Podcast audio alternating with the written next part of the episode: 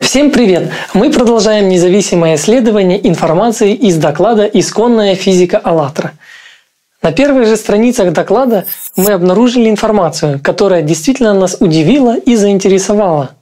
А именно, о доступе к источнику свободной энергии, который доступен как в космосе, так и на Земле, о бесплатном производстве продуктов питания, одежды и других вещей, о новейших материалах с уникальными свойствами, об улучшении медицины и экологии, о повышении качества и увеличении продолжительности жизни человека.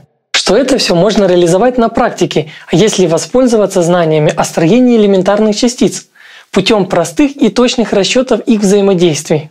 Правда, нам не удалось обнаружить инструкции по созданию вечного двигателя или руководство для создания полноценного комплексного обеда из набора этих самых элементарных частиц. Но мы обратили внимание на совершенно новый подход к пониманию строения элементарных частиц. Интересно, что согласно данным из доклада, известные элементарные частицы, такие как фотон, нейтрино, электрон, протон и нейтрон, состоят из определенного количества фантомных частичек По, которые неизвестны на сегодняшний день науке.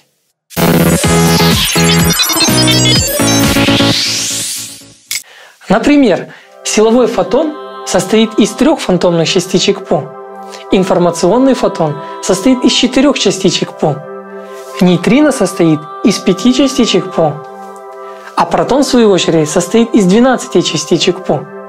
Электрон состоит из 13, а нейтрон состоит из 33 частичек По.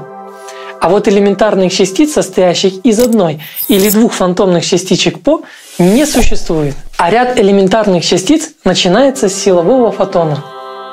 Более того, в докладе приведена информация относительно других элементарных частиц, которые не определены на сегодняшний день. Они состоят из 25, 39, 47, 60, а также 72 фантомных частичек По. И первое, на что мы обратили внимание, что количество фантомных частичек По в элементарных частицах очень близко к значению ряда Фибоначчи. Ряд Фибоначчи – это ряд чисел, где каждое последующее число равно сумме 2 предыдущих.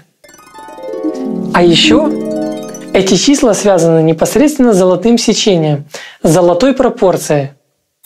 Удивительно, что количество фантомных частичек По в элементарных частицах соотносится между собой по золотому сечению. А это подтверждает тот факт, что принцип золотого сечения проявляется даже на уровне микромира. Пока-пока!